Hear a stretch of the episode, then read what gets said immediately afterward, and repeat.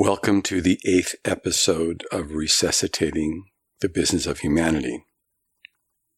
The title of this episode is Principles of Nature.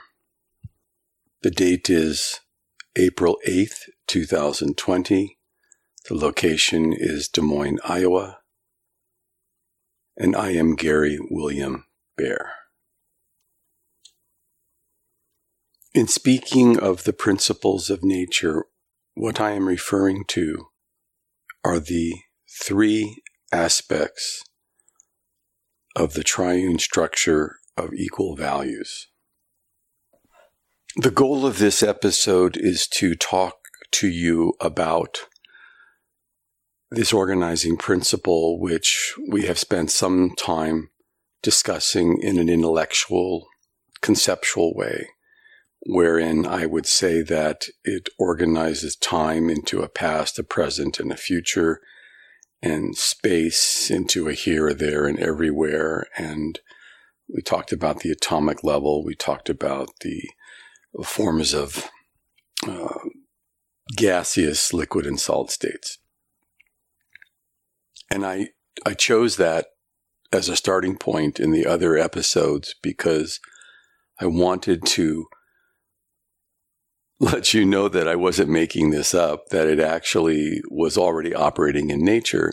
And I did so with the hope that by talking about it this way, you would be open to the idea that, okay, there does seem to be something operating that wherever you or I look, we can see that there are these three things. There are these, this triune structure.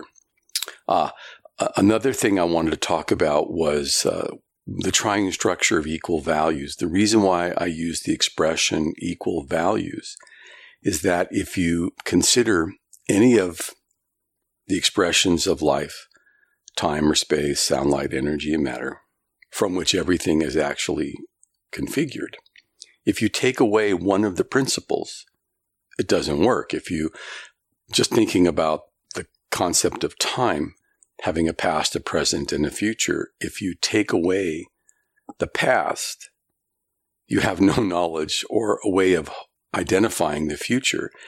And if you take away the future, then it dismantles our concept of present and past. So it is very important that we understand that these three things, these three principles need to always be operating for the other two to be known. And because without one of them, the other two have no value, they are therefore equal in my consideration. But beyond that, and and which is the purpose of this particular talk is there's two purposes. It's I want to point out what is the relationship between the past, the present, and the future, or the gas, liquid, and solid, or the here, there, and everywhere. What is what is that relationship that is carried out in every other iteration of it operating? And frankly, what is the point of all of this? As an intellectual exercise? No, it's the, the point of this is to change our level of thinking so that we add that third point. As Einstein said, the problems of the world will not be solved by the level of thinking that created them. And the thought I'm having is that, well, there's this level of thinking that's already operating throughout the world. If we attend to this, we have the opportunity, the hope of arriving at a different outcome.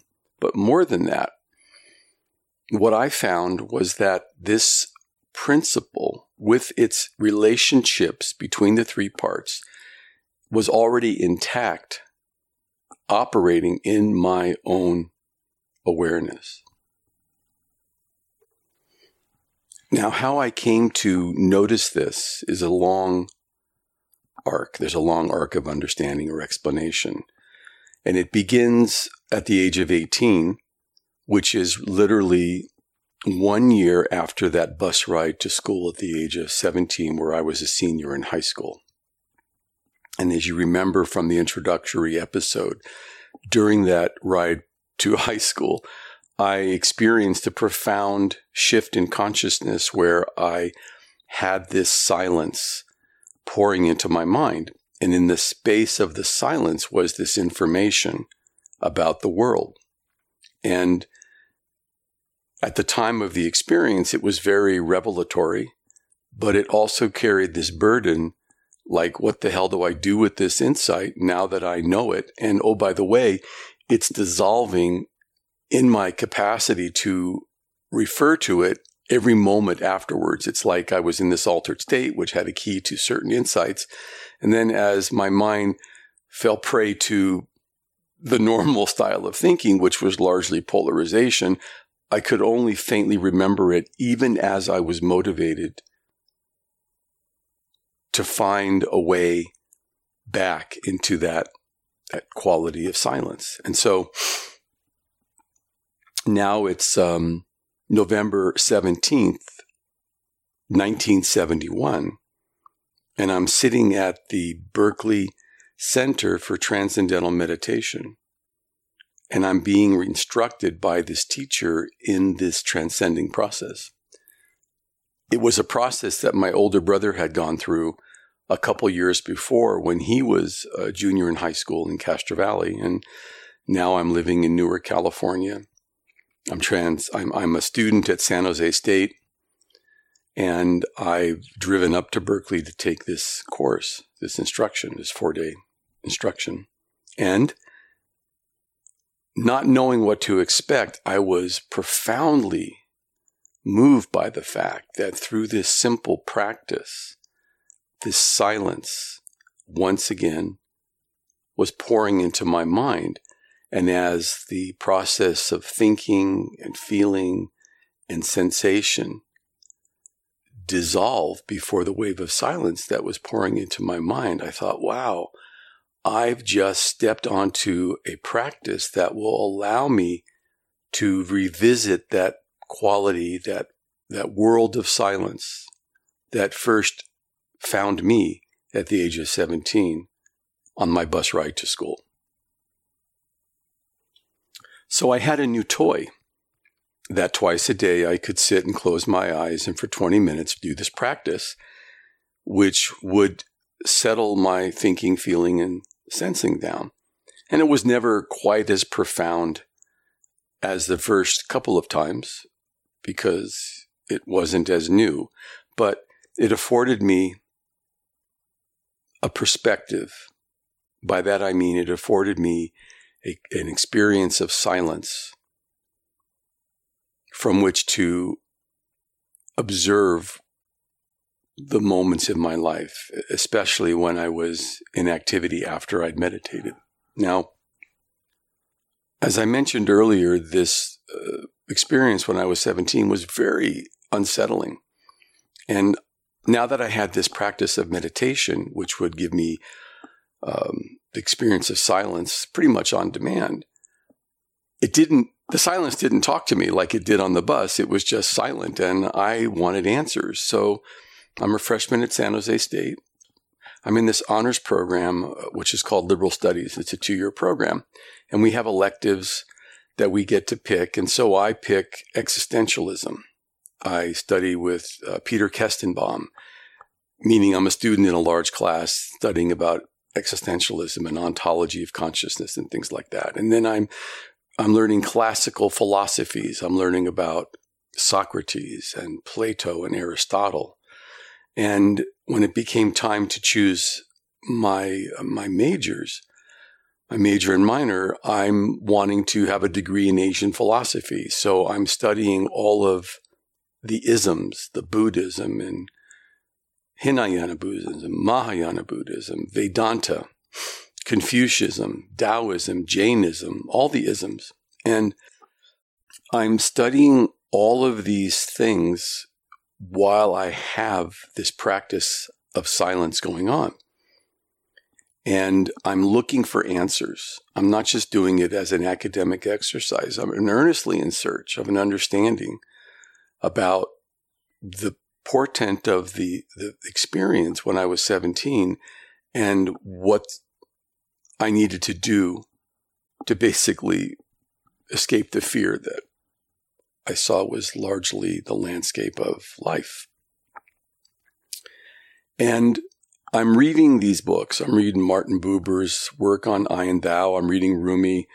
I'm doing all this stuff. And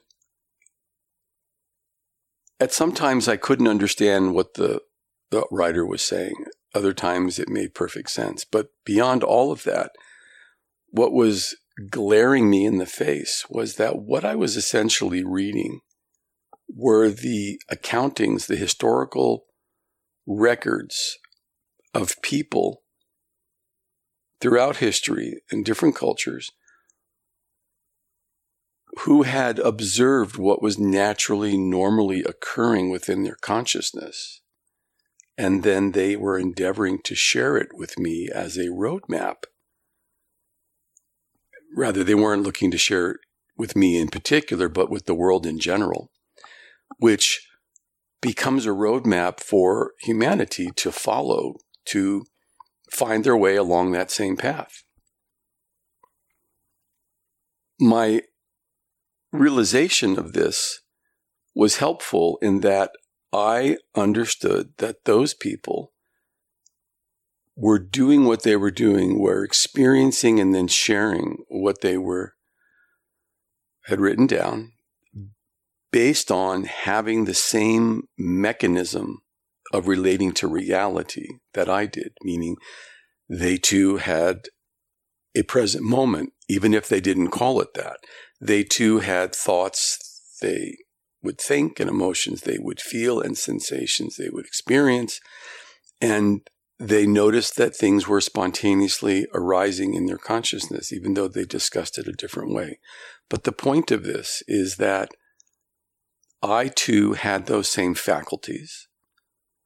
And it would behoove me to figure out how to understand what was going on in life in the same way that these people did on the basis of my own experience. So a point in time occurred.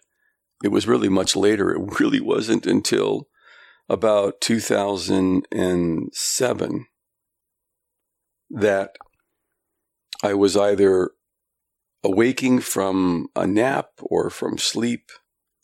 I was in that that space between I don't know anything because I'm completely asleep and I become aware of myself where it's as if the lights are turned on but there's no one home meaning there's no thought emotion or sensation moving. And for some reason I was able to maintain my awareness of this space of silence without anything moving in it. And then I noticed movement in the silence. Kind of like when you um, you look at a river or a stream that's flowing quietly across the landscape. There's no rocks or anything to give evidence of its movement, except once in a while you see a little ripple, a little um, current moving. And that movement validates the fact that that expression of that ripple gives evidence to the fact that something is going on. And like that, in my consciousness, there was this ripple and then and it was it was all like almost like it was slow motion. It, it occurred in a very relaxed and not with any fanfare or no dramatic anything. It was just I was in the space of silence. I noticed this movement, and then I observed my attention go to look at the movement. And as soon as my attention looked at it, it named it it, there was there was um, the naming of it, the identification of it, and it was ah, I'm thirsty. Now, that may not may not seem like much, but the point I'm I keep saying the point. However, I noticed three distinct things happening in the space of that moment of silence. I experienced the movement of its own accord in my consciousness, I noticed my mind, my consciousness, my intellect, whatever it is, my attention, looking at it. And in the looking at it, it revealed what it was that was moving in my consciousness.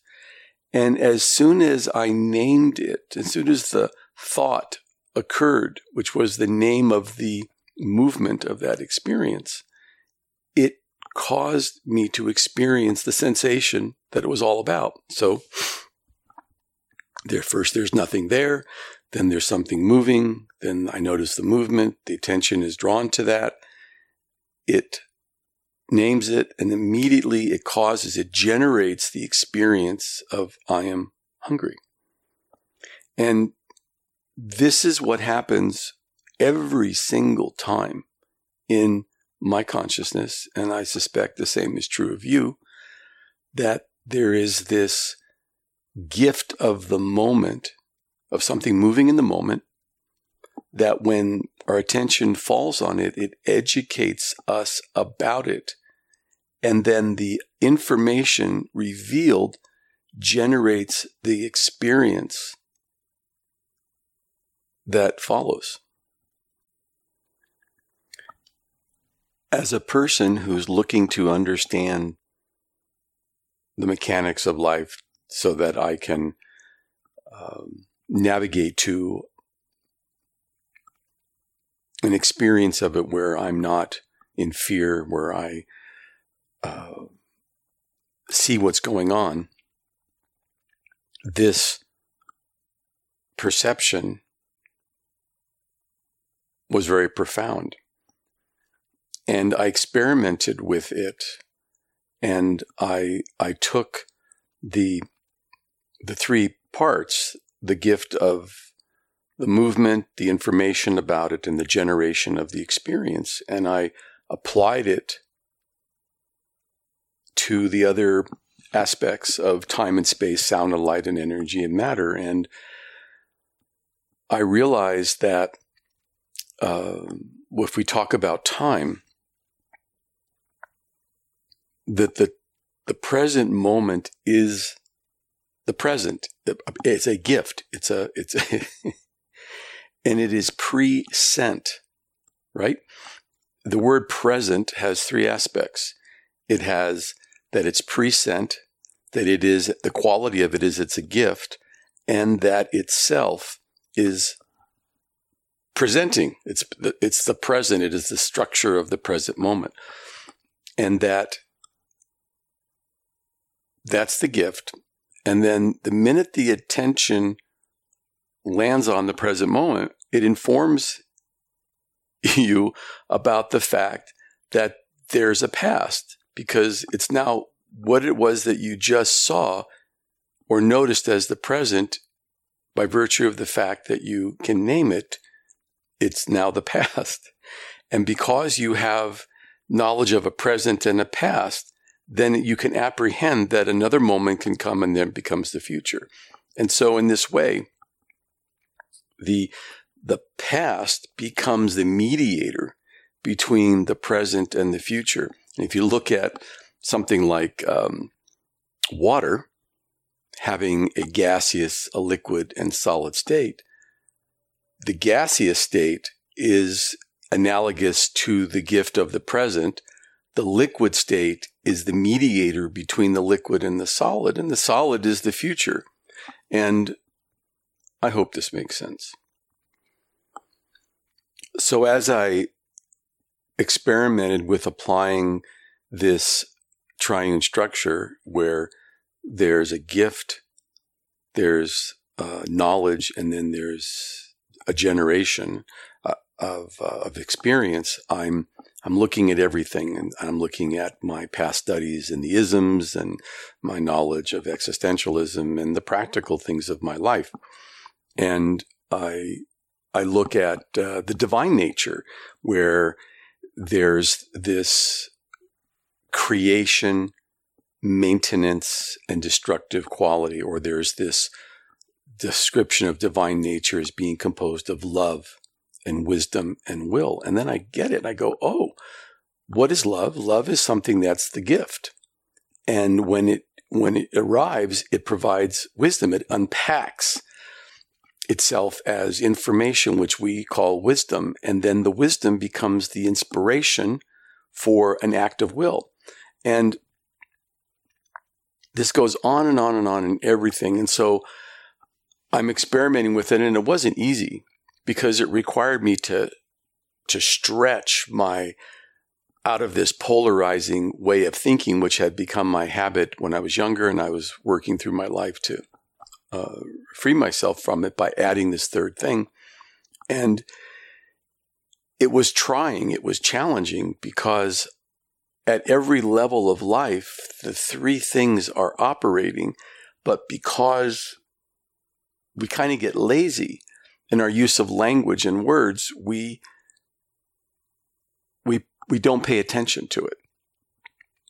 And here I was forcing myself to do so. So the purpose of this episode is that you and I, if we want to utilize this different level of thinking, we have to start at the beginning, which means that in each moment, you and I and everyone else will be well served if we take a moment to observe, to notice that things are arriving spontaneously, that we're not authoring our thoughts, we're not authoring our emotions, we're not authoring our feelings, that they are coming into our moment as a gift.